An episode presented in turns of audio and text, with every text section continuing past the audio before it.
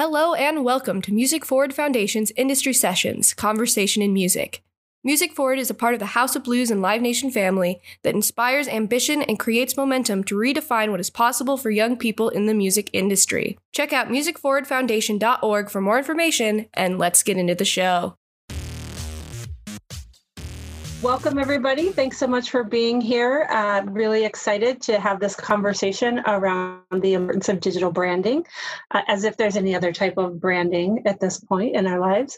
Um, to get started, I'd like to take a, a minute to introduce the, the group, this amazing group that we have together today, and ask them just to tell us a little bit about themselves, uh, a bit about their professional background, and then we'll jump into the conversation around digital branding as it relates specifically to brands and live entertainment, uh, professional brand, as well as uh, the artist brand during this uh, discussion. So let's jump right in. I don't want to waste a single minute um, of this conversation. I'm going to welcome Taylor Grego. Uh, Taylor is from C3 Presents. Uh, welcome, Taylor. Why don't you tell us a little bit about yourself? Hi. Um, so I'm Taylor, and I actually started um, interning at C3 when I was at the University of Texas uh, about 10 years ago. Um, I interned with the event production department, and after I graduated, I wasn't really ready to get a real job. Um, so I did some traveling, and then I kind of uh, put music and my career in music um, and on the back burner. And I ended up doing marketing for um, uh, some tech companies, e-commerce, and then a few years ago, an opportunity came up with House of Blues in Dallas, and um, doing marketing for the shows there. So I fought really hard to get the job, and I proved myself. And um, I actually just got back to Austin and started working for C3 in the concerts division um, at the beginning of this year. So it's kind of been a full circle year for me, and I'm very happy to be back in Austin and working at C3. Excellent. Thanks, Taylor, for that super concise. I have so many follow up questions, though. Um, I'm gonna I'm gonna keep moving on, though. Uh, next up, we have um, Yazid. Yazid. I've already butchered it, haven't I? Yaz. uh, Britt from Rostrum Records. Yaz, welcome to the conversation. Tell us about yourself. Thank you for having me. Uh, my name is Yazid Britt. Everybody calls me Yaz. Um, I started the industry about 10 years ago, was an intern for the production duo MIDI Mafia. Um, I then started working for the management team that was managing a lot of the artists on their uh, label um, from there, I was a do-it-all guy. So I started in, you know, doing graphics, doing video content, actually directing a lot of their um, promotional content and whatnot. Um, then I started a digital agency, and then we all together started a uh, record label slash branding agency. But we also had our feet in the music library space. So that's music that's in the background of TV shows and sorts of things. So music licensing. Um, from there, you know, had a lot of success with that. Then I went into working for Revolt TV as uh, director of consumer marketing. Um, I got a chance to actually uh, kind of raise my uh, position there as director of content development as well as in consumer marketing as well. Um, and then recently, just this past summer, I took my talents over to Rostrum Records, where I'm now director of creative services and marketing. That's a short version. Yeah, it's, it's impressive. Uh, I'm like, man, I haven't done anything in my career after listening to you guys talk.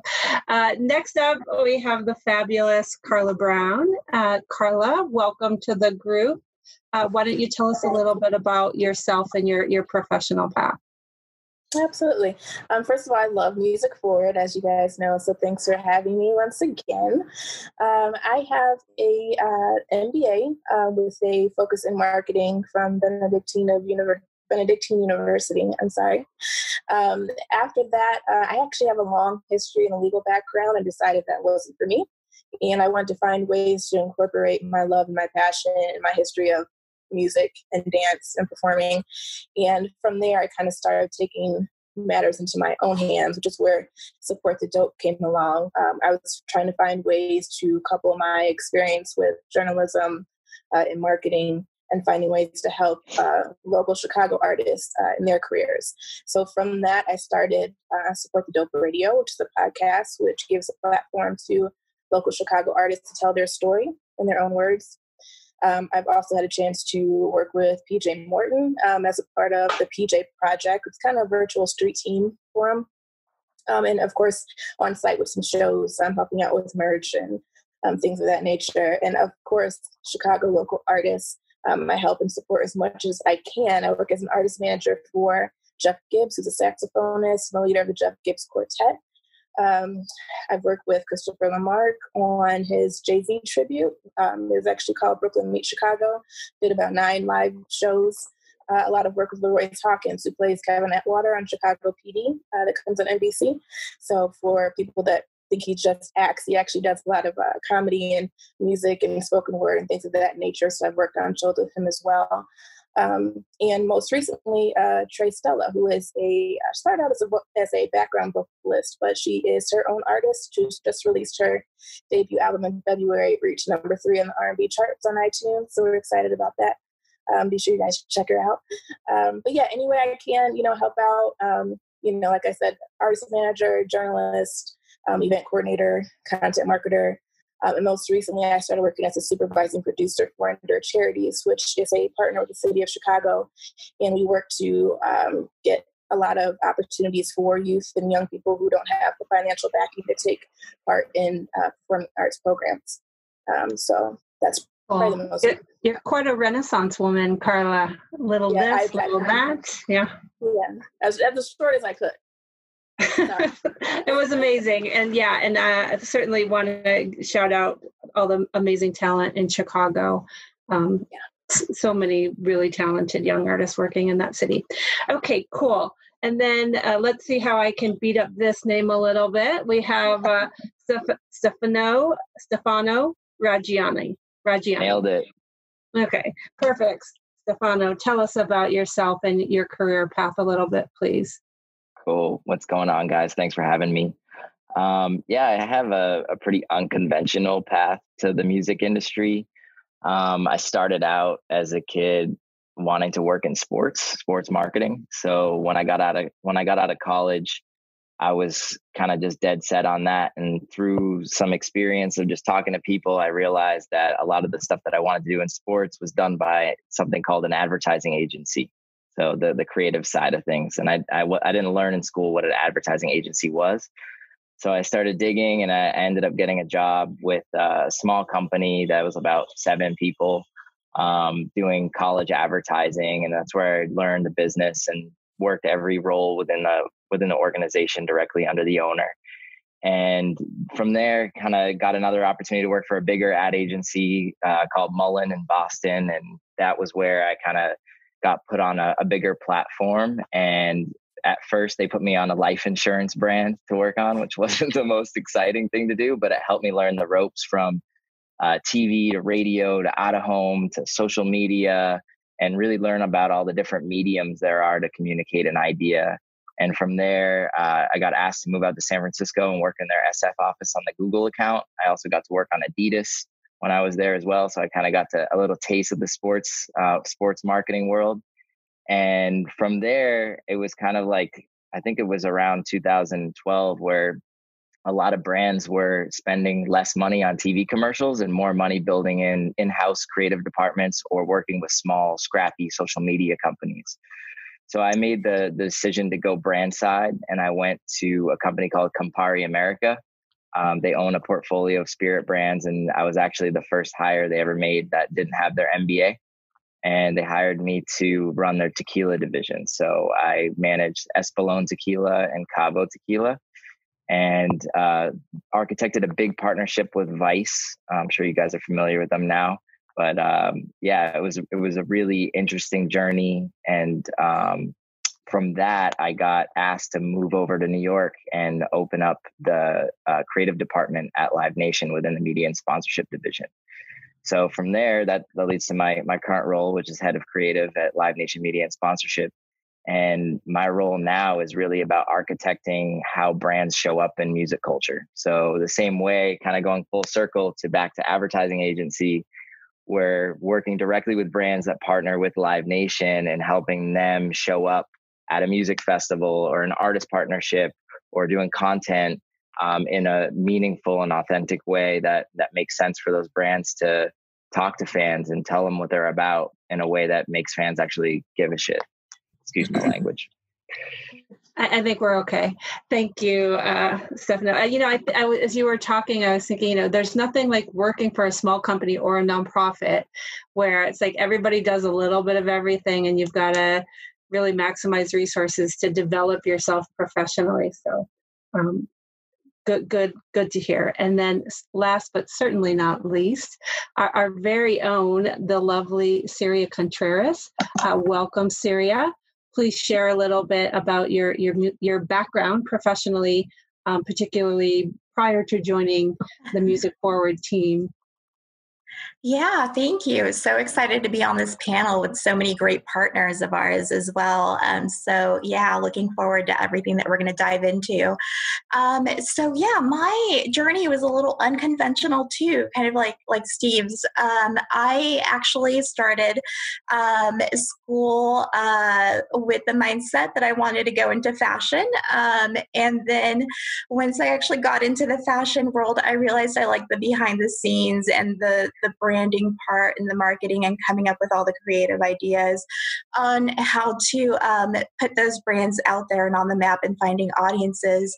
And so I switched over to marketing. Um, and um, yeah, shortly after I got out of school, I was recruited uh, by, by Variety magazine. Um, and it was kind of a sink or swim position. Um, I was dropped in there right in the middle of award season um, and uh, actually did a lot of great things, still super close to a lot of those folks at that time um, that were there with me. Uh, we launched kind of the first version of the Variety.com website together. Uh, we launched Actors on Actors, a studio uh, digital series uh, that they have now that's super popular a bunch of other things. And then from there, I went on to uh, spend a few years at NBC, uh, also overseeing kind of uh, digital marketing, activations, events. Um, I couldn't get away from events after Variety, did so many of those there. Um, and also um, all of the, at that time, last call with Carson Daly. So all of the, the bonus content that you would see, um, managed marketing for that, and a bunch of other great great shows like The Office, um, Parks and Rec, um, a super fun time. And then I ended up at CBS for a number of years, which is where I really credit honing in all of that digital expertise uh, that I've come away with. Um, there uh, we basically from scratch created uh, small team of people um, all of the the digital elements that you see now um, for every single show. Everything from ncis criminal minds to actually launching the the late show uh, with stephen colbert um, the late late show with corden um, carpool karaoke our team came up with that as well. Um, so a lot of great activations and experiences experiences um, and uh, very much uh, pioneering in, in social. And then also while I was there, a very small team of us helped create CBS All Access. Um, so really got to learn the whole streaming platform side of things and uh, building audiences. But at the same time, um, because I also love music. In my spare time, uh, I would also put on music shows in LA, uh, primarily indie music. Uh, one of them got super popular. There's a documentary out on it now, but um, we became some of the go to um, bookers and promoters um, around that time. Um, and um, it grew to us putting on South by Southwest showcases, different things like that.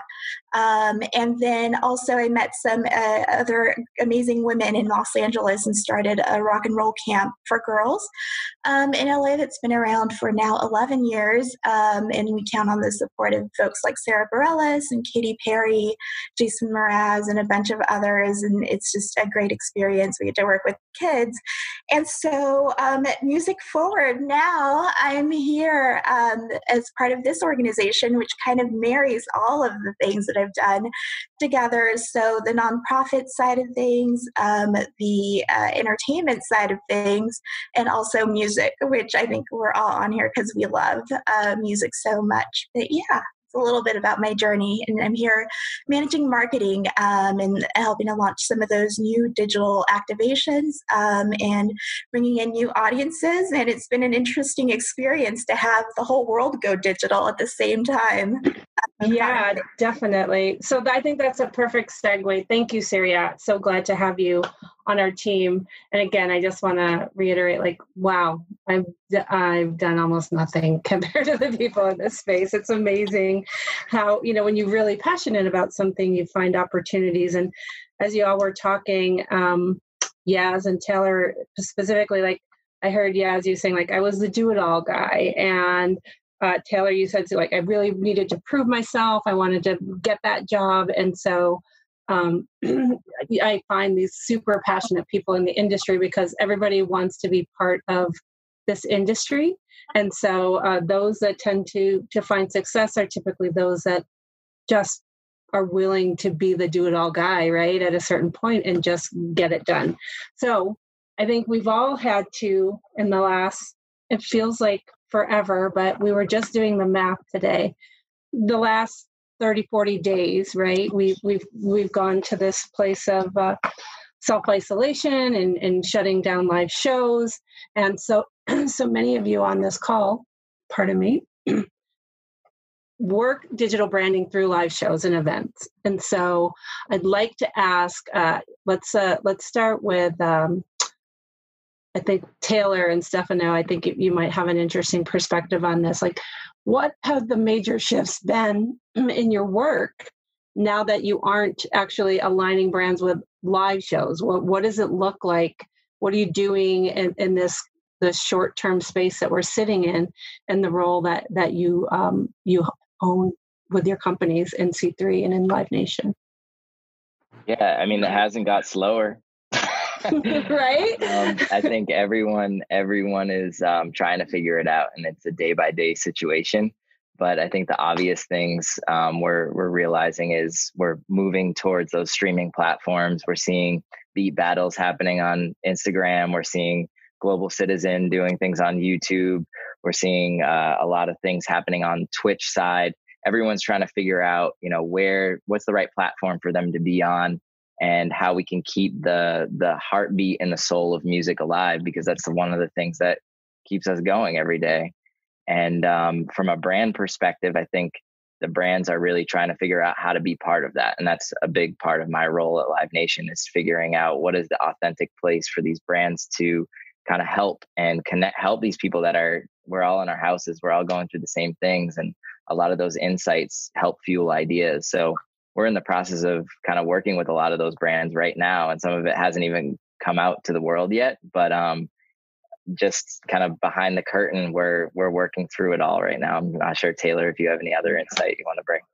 Um, I mean, yeah, pretty similar. I'd say obviously, you know, C3 is a division of Live Nation, and Live Nation has had a huge effort with um, Live from Home to make sure that they're connecting people to their favorite artists. And I know in Austin, you know, I think a lot of cities have a lot of pride in their local music community and culture. And um, in Austin here, we're really trying to make sure that we're representing a lot of the local artists that are DJs that are doing streams and um, even a lot of like artists that we know or that work for C3 are doing a lot of live streams to support um, local causes or local businesses. And so just making sure that in this time that everyone's at home and that they're connected to the artists that they love and helping facilitate where to find those artists and and how to listen to them is any part of the role there then in, in supporting the brand and identifying a shift in tone? Uh, you know obviously because of what's happening in our culture and we're we're looking at we're all in it together right? And so is there any conversation from the from your end of guiding a brand to change tone?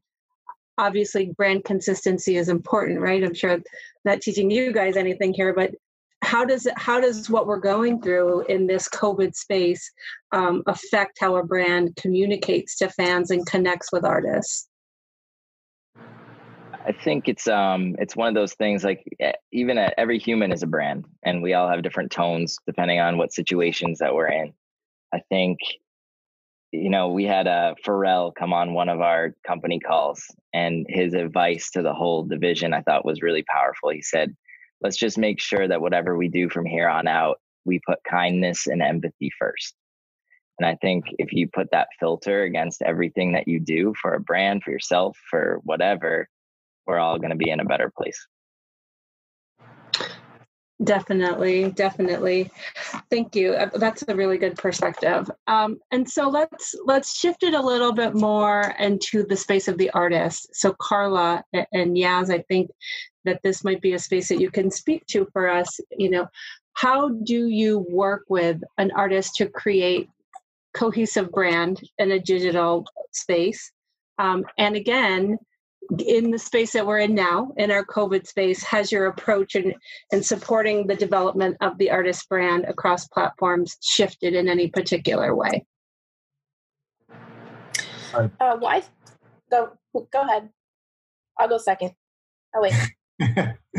um, from the artist space, it has changed a lot, especially from the new creation of content. Um, as far as like music videos go, because um, that's a big tool that we use to like drive a lot of our uh, you know new consumption or even introducing an artist to a new you know audience. Um, but you know good thing is is that we have a lot of banked content. And so what has helped us like a lot is actually being able to pull a lot of that content that might be you know interesting to you know, to say the artist's fan base because, you know, a lot of times if the, you know, artist has a fan, those people are really into anything and everything that they put forward. Um, definitely on the digital side, as far as like Instagram or Twitter, things like that, you know, going live a lot of times and figuring out who the artist can collaborate with um, and kind of, you know, being able to share experiences with other talent um, helps a lot within this climate. Um, I don't know if you have anything else that you are thinking, Carla, but that's pretty much what yeah. we, you know, is a lot of collaborations through like IG lives, um, YouTube lives, or anything like that. Um, so yeah. Yeah, um, definitely the collaborations on you know IG uh, live have been really important, and it kind of what I've seen um, from a place of kind of kind of what, what Stefano was saying about Pharrell it comes from a place of love. There's that competition and there's that battle, um, as we've been seeing, especially like with the versus battles, like with Teddy Riley and Babyface that shut down the internet. Um, but people aren't really. It's it's a battle, but it's a fun battle. And but I Carla, who won? Who won? Do I have to? Um, no, you don't. I'm gonna go. I'm gonna go with Babyface for the record. I'm gonna go with Babyface, yeah. but I love Teddy Riley. Um, I think he's he's dope as well. They're both legends. Um, but for that night, for the songs they play, I'm going to go with Babyface. Six. Um, but one thing um, one of my artists is doing, uh, he actually has been collaborating a lot at home and uh, with uh, other artists and producers at home and putting together uh, a mixtape. And it's going to be released, you know, on SoundCloud, just you know, for the fun of it. So it's no major, you know, marketing push behind it. It's just doing things for the love of doing you know the music and collaborating and coming up with things together and and putting it out for public consumption just so they have something to do when they're at home. Absolutely. Thank thank you for that guys. And so uh syria i'm going to ask you and i know i know that you've been spending a lot of time considering this but where what are the platforms that um, or what are the considerations in choosing platforms? That might be a better way to to phrase this. And i'll start with syria but i'd be interested to hear from the group like what is that process of identifying um, the, the appropriate platforms for a, any particular brand strategy that you're you're going to put out there to to this captive group that you have right now that is getting so much content, right? So, Syria, why don't you why don't you kick us off and talk about a little of your process in this space?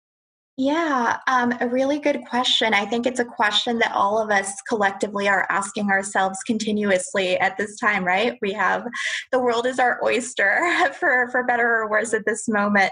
Um, so I think platform wise, when uh, whether it's your personal brand or a an organization or a corporation, I think um, start with low hanging fruit. Figure out where you have the most followers where um, what your target demographics are. So like you know age wise um, and uh, don't overcomplicate it definitely is like make it as easy as possible for yourself initially um, to start to build those numbers build on what you have um, so uh, say instagram is super popular right? But that may not make sense for um, a brand whose uh, target audience is, is an older demo potentially um, so you really do have to think about that also are you looking for um, is it a b2b brand uh, where you're looking for professionals, then you would go maybe to LinkedIn. Um, but if you're an artist starting out, I think have a presence everywhere because that's going to give you also um, SEO and search engine results. So when people Google you um, as well, um, it helps to have, uh, you know, the Instagrams, Facebook, uh, LinkedIn, your own personal websites, because it'll push you up uh, but uh, I think the biggest platforms that everybody's taking the most advantage of right now are for sure Instagram, YouTube, um, everybody's live streaming. Um, also, TikTok is definitely popular. Um, uh, you just find different um, parts of your brand to share on each of those, right? You don't have to necessarily share the same content on every single um, uh, platform. And that's something that we collectively, Music Forward, are trying to also figure out what we share where also currently. Um, but I think that that's probably the best piece of advice um, without drilling down more into like analytics and seeing like who is actually engaging with your content and where they're coming from, etc. Uh, but yeah, if you're an artist or um, uh, just someone uh, trying to get a job too, right? Make sure you have um, LinkedIn, all the basics, maybe your own website. Uh, if you're an artist, definitely try to get some music placed on a spot Spotify, iTunes, make it as easy as possible for people to find you. Mm-hmm. Um, but, but yeah, start where you have the most following and also where it's most natural for you to share content too, because it should remain a little authentic with your brand for sure. Right. What about Twitch? Anybody keep Twitch keeps popping up like there's an opportunity in this space right for for a bit more engagement with the fans. So it's driving content driving brand, but also a consideration around what is the level of engagement that you want to have with the audience that does that play into it or when does that play into it from a brand side from from um, the individual or the artist side? Anybody have thoughts on that yeah, I, I guess I can start it and then someone else can take it too if you guys have more experience with it. But we saw Twitch can be really great and successful. We saw Willie Nelson did his uh, big um, concert there early on into us uh, staying at home. I think one of the benefits, um, also, especially for artists, if you're using a platform like Twitch is um, something that, again, we've also been looking into is simulcasting, right? But even more than that is um, artists and professionals and brands for sure will continue to keep finding ways to monetize and um, to make money um, so I guess that's also a consideration of what platforms you use, depending on um, your own strategy. Do you want to give stuff away? Do you want to also try to um, uh, rally some some funds while you're also performing at the same time? So I think. Mm-hmm. Um, depending on what it is that you're you're trying to do, um, Twitch could be a great great option too. Someone else may have right. insights there. Carla, yeah. you raised your hand. Oh, bless you. I was, I was a good student. Uh, you may go ahead, Carla. You have the stage. Thank you. Um, no, I just wanted to throw in as well um, because I still am kind of learning about Twitch, and I know a lot of people probably are too. It is a newer platform, and because branding and content management is so important um, when you are considering what kind of content to share Mean, how often um, consistency is really important when it comes to what you're putting out there into a digital space. And if you're learning uh, something like Twitch, um, I would encourage someone to kind of before you make, kind of make it public that you have a Twitch platform, get in there and kind of play around with it. Make sure you know how it ticks and talks. Make sure you know, you know, how it relates to what you're trying to share uh, before making it, you know, really public that you have that platform. Uh, first thing that people do when they hear your band's name or your artist name or whoever is do, you know, a search to try to find you on this platform or that platform. And if they find you on one where you have a name there but there's nothing there, or the last time you posted something was, you know, six months ago, a year ago, uh, they lose interest in that platform and following there. So make sure you have um, something if you have any any platforms by the way that kind of are like that they're they're inactive or don't have anything i would say take them down. Um, anything that you're learning and, and it's new kind of learn it first before you dive in take a deep dive you know and pushing your content out there. Yeah solid. So I, I you know Syria brought up something and and then you, Carla, followed up with consistency. And I've heard a couple of different um, brand and marketing people have some different um, pieces of advice around what you're putting out there. So for, for larger brands in particular, or larger festivals and events, how what does what does consistency look like across platforms? Is it, you know, I've heard some folks say like you should pretty much be putting the same thing out there regardless of the platform and then others that say you know cater the content to the audience that's going to that platform. So uh, I, I wonder taylor you know with c3 what does it look like um, to have consistent content? Is it is consistent the same or is it something different?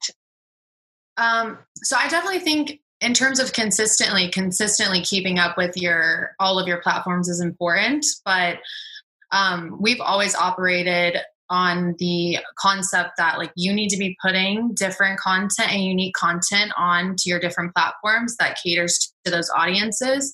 Um, as syria mentioned you know like facebook and instagram and tiktok and twitter all kind of have some different demographics and some different age ranges of people that use those platforms for the most part um, and if people follow you on all your different platforms, they don't want to see the same content on each one. You don't just want to copy what you're doing on Twitter and Instagram. Um, they're very different mediums, and I think that they deserve to have unique content, even if you don't have the ability to make a completely new um, piece of art or video or whatever you're sharing, um, find a way to adjust it or make it a little bit more unique or think about the audience and the platform you're sharing with. And um, just try and keep it fresh i think is important always.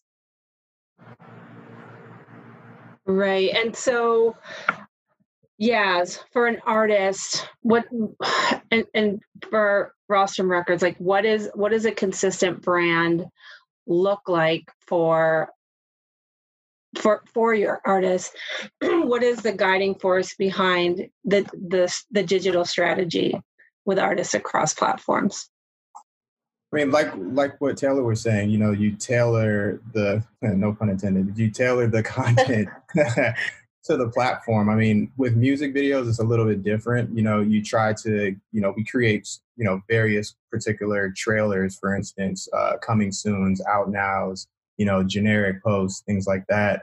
Um, that of course have to go everywhere, right? You want to get them in as many places as possible so you can build awareness so people know that it's coming. But for instance, like you know, with IG, like we were saying before, with the collaborations of doing more IG lives with Twitter, you know, that might just be your diary, you know, where you might, you know, put up memes or things that are funny to you. You know, it just depends on the artist, I would say.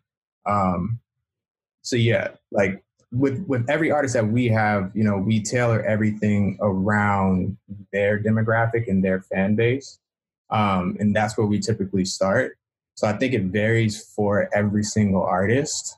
Um, but again, we do, you know, format our creative and our content to each platform. So whether it's YouTube, whether it's Twitter, whether it's IG, whether it's Snapchat, um, you know, some people still use Snapchat to this day. Um, same thing with TikTok and same thing with Triller. I think um, just to build off what you guys were just saying, whether you're an artist or a brand, it's about creating that world. Like, what's your world look like visually? And then think about that world through touch points. So, whether it's your fans experiencing your world through Instagram or through TikTok or through, you know, the bottom of this cup, like everything, think about every moment someone's gonna come in touch with your brand.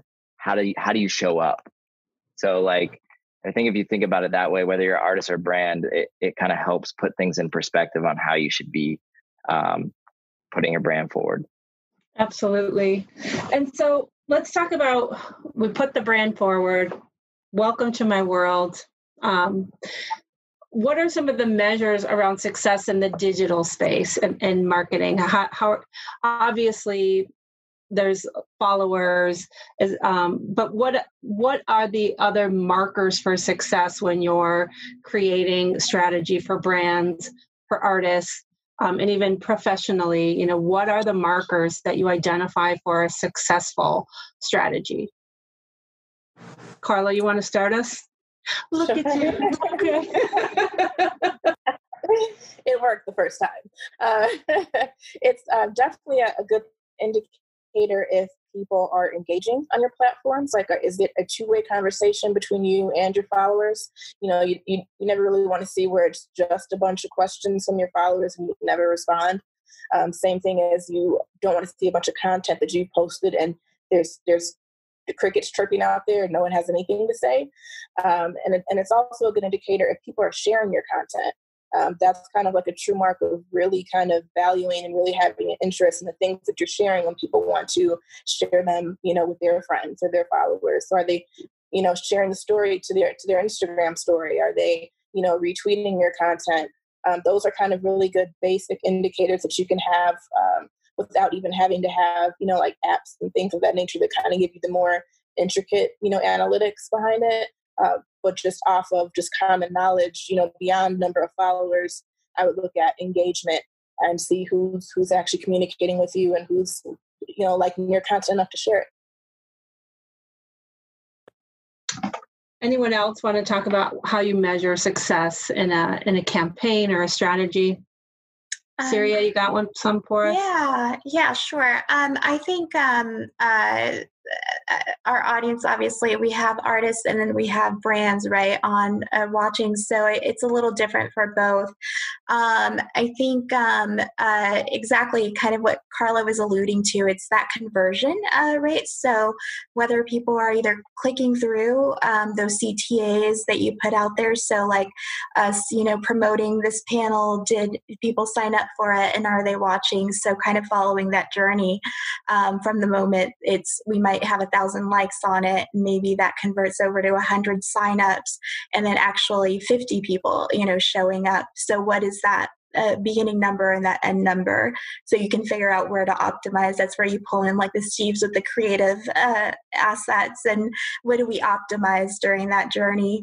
Um, and then for artists um, I think a lot, unfortunately, does weigh on things like um, follower numbers, numbers of downloads or streams, things like that. What if they want to get signed by a label or if they want to get a distribution deal? Those are the things that um, those folks are paying attention to. So I think you um, every every brand or every artist has an end goal in mind or several right? So for a brand it may be acquiring sponsorships. For an artist it could be that as well but also getting signed as an artist or getting distribution. So you kind of have to think about um, it a little bit backwards from what are those folks also going to look for um, so that you can have those strong numbers in the areas that, that they are seeking. Mm-hmm. So, thinking about some of our, our listeners today as they're emerging artists, they're, they're entry level professionals, students that are just looking to enter the space and create a brand, whether it be personal or artistic brand. And so maybe they don't they don't have a lot of um, experience. They don't have you know necessarily a, a well developed story. What are some starting places for those artists or for those young professionals to step into this branded space in, in a thoughtful way that doesn't make you either 10 years down the road say like and i never said that and like screenshot yes you did. Um, or you know so how do, what are some of the advice that for those or even emerging brands you know you you you pick up a, a client that is um, a, a startup. What are some of the and are there some like tried and true this is entering the space these are some of the considerations that need to be um, considered. And when you're building lineup and you've got headliners and those smaller artists like how do you bring some some messaging that allows them to come out of the gates with some modicum of uh, anticipated success Steven Stefano you want to I haven't heard you in a minute tell me what you think I think it, it really goes down whether the it's an artist that's just starting out or you know they've been around for a while. It goes down to the the branding basics. So it's like you know who are you? Who who's gonna listen to you? What do you what do you care about? What's your purpose? Why are like why do you exist?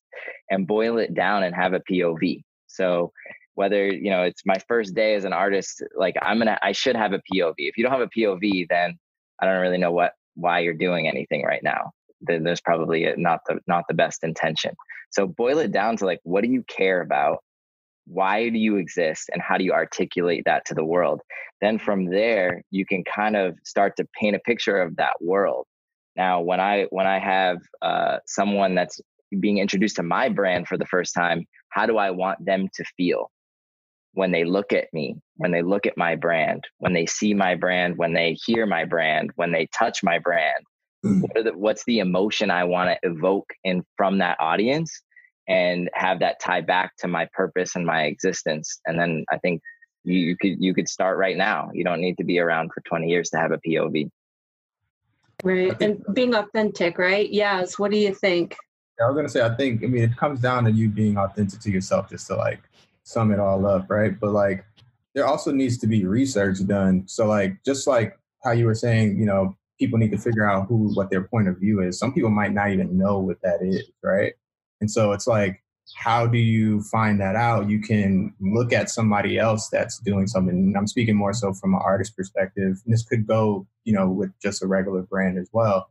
But you know, look to see what other artists are doing that might be somewhat similar to what you aspire to be or, you know, who you follow yourself and kind of see what they are doing as well and kind of, you know, figure out again like what your interests are, um, you know, who you are as a person, but use that as a way to kind of help navigate, right? So like even with us as professionals, people always say, get a mentor, somebody that you know looks that you look up to to you know figure out what it is that you want to do. It's the same exact thing for an artist. It's like who would you look up to in this current in this current space that you can then you know kind of mirror yourself after until you figure out your own voice and who you are as an artist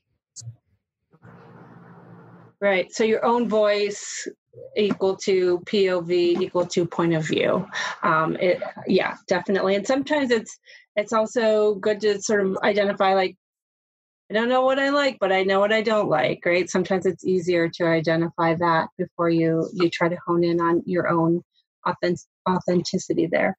Anybody else have uh, something they want to add to that point? I thought I saw some some movement there. Okay, well, I'm going to take a question from um, one of our, our follow, followers, attendees, listeners, um, Naomi, um, who actually was an intern with Music Forward, is on the, the call today. Hey, girl, how are you? Um, she wants to know. Uh, she asked this question to Syria, but I, I feel that this is something that we could certainly hear from this group in general. What is the best advice for continuing to maintain a work life balance and, and continue to do your work but also have the ability to to follow some of those passion projects? I feel like maybe syria your work allows you to combine some of those things but again it's a competitive space. It's a fast paced environment that that we're all working in here. So what does that work life balance look like and, and how do you prioritize so that you can follow some of your your sort of hobbies, side project passions, or artists that maybe you want to give some time and attention to? Um, yeah, that's a really good question, Naomi. I actually get asked that every now and then because people are like, why do you do so much? How do you do so much? Because I do like to to do a lot um, in my spare time as well. But um, I think um, the biggest thing is to to find what you're passionate about right? And and you only learn that by trying different things. Like most of us wouldn't have ended up in these roles that we're in if we wouldn't have started somewhere. So you kind of have to start somewhere. But um, with the the work life balance uh, when when you are doing when you're closer to doing what you do love it kind of does bleed over, but it's in a good way. You actually don't feel like, oh, I'm working all day, uh, like, and it extends into to um, you know your your off hours from from a job per, uh, potentially. But the other thing also is surround yourself by uh, people like-minded people supportive people um, and um, uh, you meet them along your journeys for sure all the different places you work you end up acquiring all these different friends and stuff. And then um, they'll help you um, get that work-life balance because they're going to want to go out and do things um, and stuff. And they'll they'll pull you out of if you get into workaholic mode or whatnot. They'll be like, let's go check out this concert. Let's go, you know, the museum. Find that finding that time to um, making that space in your life, whether it's um, daily meditation, reading a book, um, going out for a run. Um, find time to stop and check in with yourself also, because sometimes we get into that go, go, go mode where mm-hmm. we're just running on, um, you know, fumes and, and adrenaline. Um, and we don't even think about, like, oh, a week went by and I haven't really had any downtime. Um, right. So if you can uh, kind of incorporate that practice early on um, of just checking in with yourself. Sometimes it's a hard thing to do when you are just going from one thing to another, especially you know in the busy world of music and entertainment. Um, but um, yeah, just making that a practice to stop and, and check in on yourself, but also do things that that really make you enjoy that time that you're spending on it. So fun. Yeah. Yeah. I think working from home is it's something like uh, I think it was Stefano you said like still busy as heck, right? So working from home actually I think makes it slightly more difficult to find a, a work life balance because we're not we're not stepping out to go to shows or uh, do networking outside of our homes. We're, we're sort of trapped in this space. And I'll speak for myself. I find sometimes my work is a, a distraction, right? So I, am if I'm staying busy, I, maybe I'm not focusing on some of the things that might be stressors for me. So, how how are you managing the rest of the panel, particularly in this forced work from home space, and finding the balance? Like, shut it off, let it go for a few hours, and and, and do you from home, uh, practicing social distancing. I'll say um, for me that um, one thing that I do, like no matter whether we're staying at home or we're at the office, there's always a certain time of day where I turn off my notifications. Um, so I'm not getting alerted every time I get an email or a Slack message. Uh, that doesn't necessarily mean that I don't go check my email at a certain point of the night um, to make sure that everything's going okay.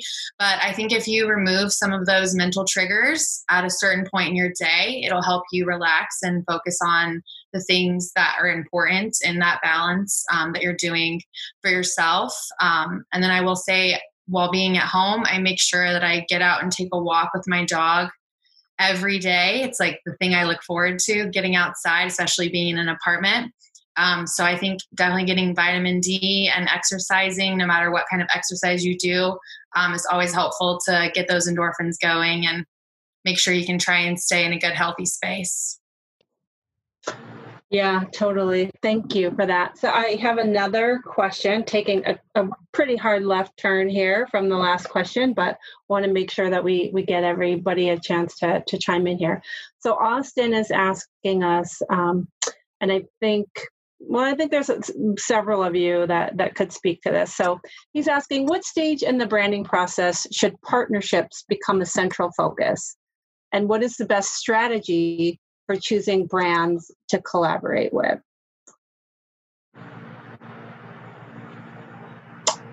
I'm going, okay, I'm like the teacher. If, if I don't see a hand raised, I'm going to call on somebody.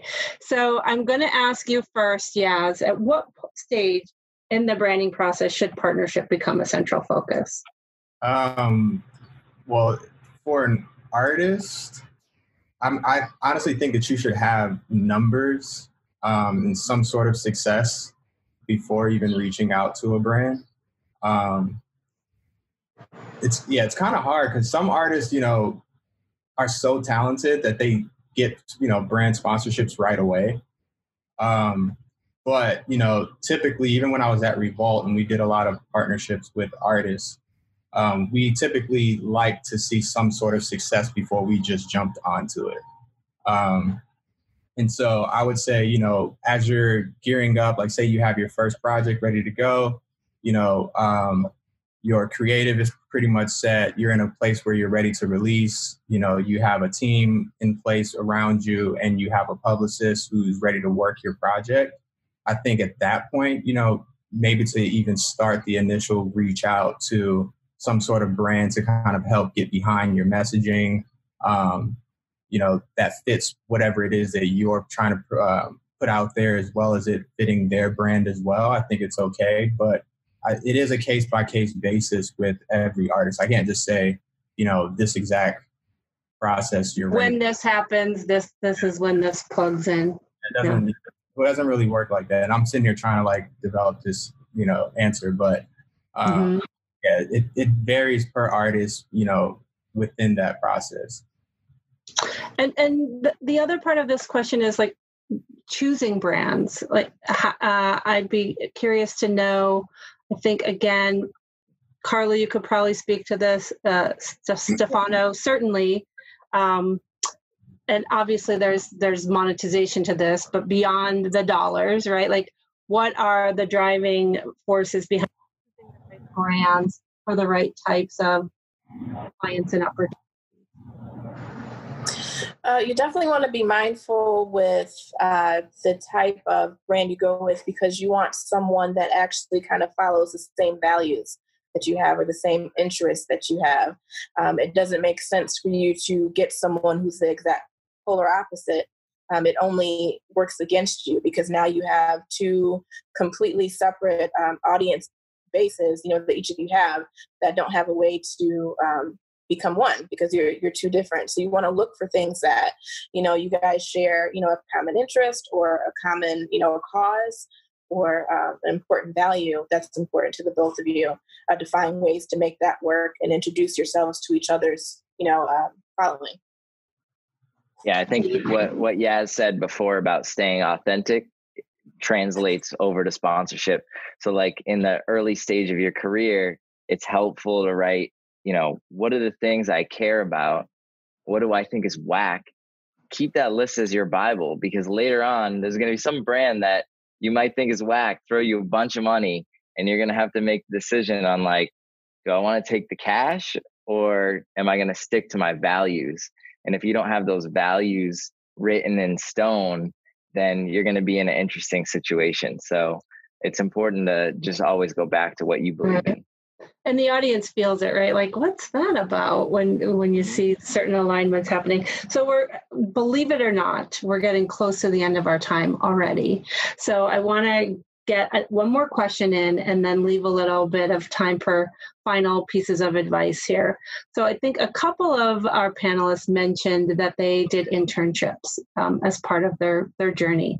And so, Shelby wants to know what was the balance of doing what you were asked and doing more than what was asked to prove yourself and hoping to get that that job afterward so h- how were you able to identify like yeah, I can just come and do the the task and that or I'm going to take this to the next level or I'm going to bring an idea. How did you go about um, creating that balance so that it doesn't come across as too thirsty or too too too heavy of a lift from from the uh, the employer side to deal with the super ambitious intern that has great ideas and wants to take on projects. Any advice on that? I mean, luckily enough, I didn't really have that issue, and I was the over ambitious intern that had to do everything. It was I when I was in college. I knew I wanted to do music, but I didn't have any background in it, right? And so I was an architecture major, and I was good with graphics. I was good with details to like a T. You know, everything had to be a certain way. And so when I moved to LA and I was interning for MIDI Mafia, I was actually out here for production and engineering, like interning for that. And then I ended up more so on the marketing management, project management side, and A&R side because I paid attention to the details. And then also too is like if they had someone that needed graphics, I would say, oh, I know how to do that. If they had somebody that they needed to do a video for, I said, oh, I know how to do that. And so it actually, it actually worked in my um, situation that I was able to put my hands in so many places to show how valuable I was, but also too is I was pursuing exactly what I wanted to do. And so I think that when you have an internship, I mean, of course you want to get the job after, but I think it's more so about the experience and the information that you're learning. And as long as you have that in your mind, you can get a job anywhere. There's somebody that's going to need something if you at least learn some sort of skill or technique of something that you can contribute to that to that world. You know that company doesn't necessarily value your you know overachieving somebody else will.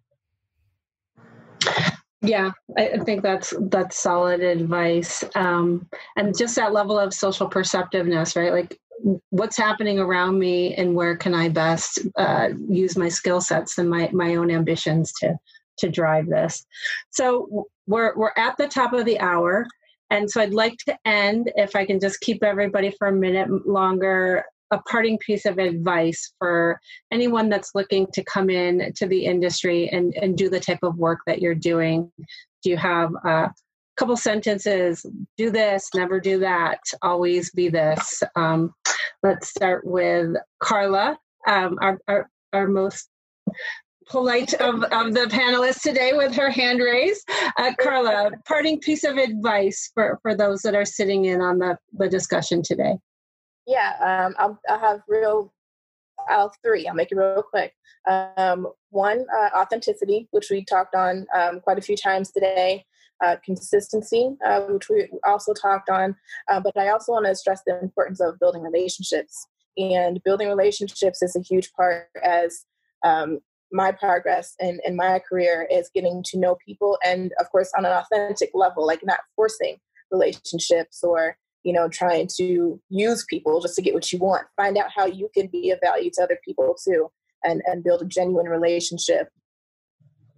Thanks carla. Yeah we'll, we'll have to bring you back for our, our discussion around networking because we didn't even get to that part of the conversation. Taylor, your your parting uh, bits of advice for our young young professionals and emerging artists on the call. For sure. Um, I think I have two main pieces. One would be um, to always say yes in the sense of being willing to help if someone needs help from you, if someone wants you to do something that's outside of your responsibilities or your wheelhouse. Um, just be the yes person um, because that's the person that's going to get the opportunities when it comes because people are going to know that you're the person that's ready to help whoever whenever. Um, and then also always be pushing yourself outside of your comfort zone um, no matter if you're an artist or in your career or in your personal life.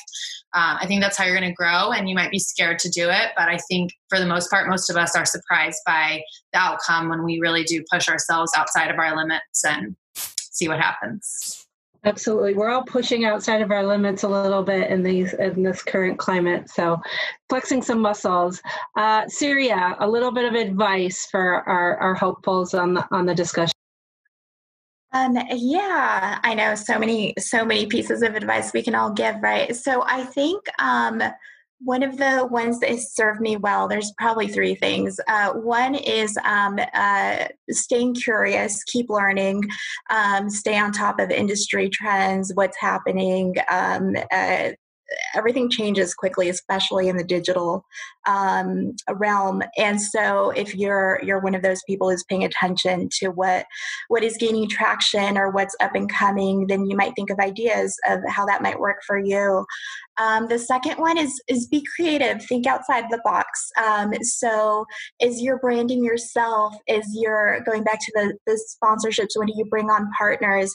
If you feel maybe you're just starting out and you aren't quite ready to approach a large brand, uh, get a few folks together. So organize instead of just you performing on a live stream, add a couple other folks, some who may have um, larger followings, and you guys collectively approach a brand, a few brands to maybe sponsor that um, to at least start the conversation, figure out different ways that you can get in without having to be the just the one uh, that all the weight is on.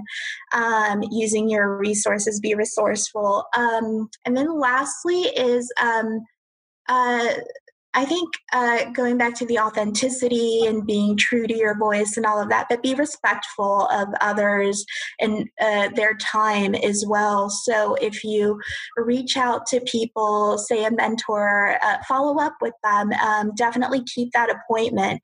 You never know. The world is small, and especially if you're in music or entertainment, you'll probably encounter a lot of those same folks again down the line at different points.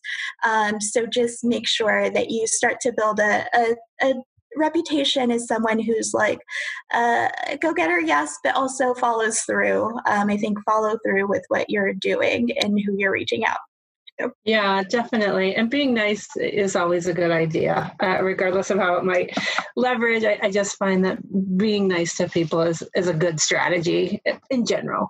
Uh, stefano why don't you give us a little some pearls um, I would I would definitely say number one is in relation to what Carla and Siri had both just said around relationships, but empowering other creators around you. Like think about who your collective is, because I see a lot of young artists trying to do everything themselves, and they have really dope people in their network that they're friends with that you guys can come together and make cool shit together. So whether it's an illustrator, you know, a photographer, a videographer, you know, whatever it is, you guys can come together as a collective and make really cool stuff. And it doesn't have to all fall on you, and you can all achieve your goals together because we're all stronger together. Um, and then my second thing would be to get comfortable with the word no.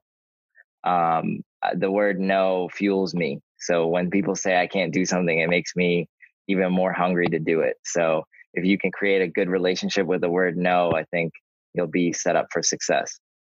Says the first guy without an MBA at the marketing firm. I don't even know what no means anymore.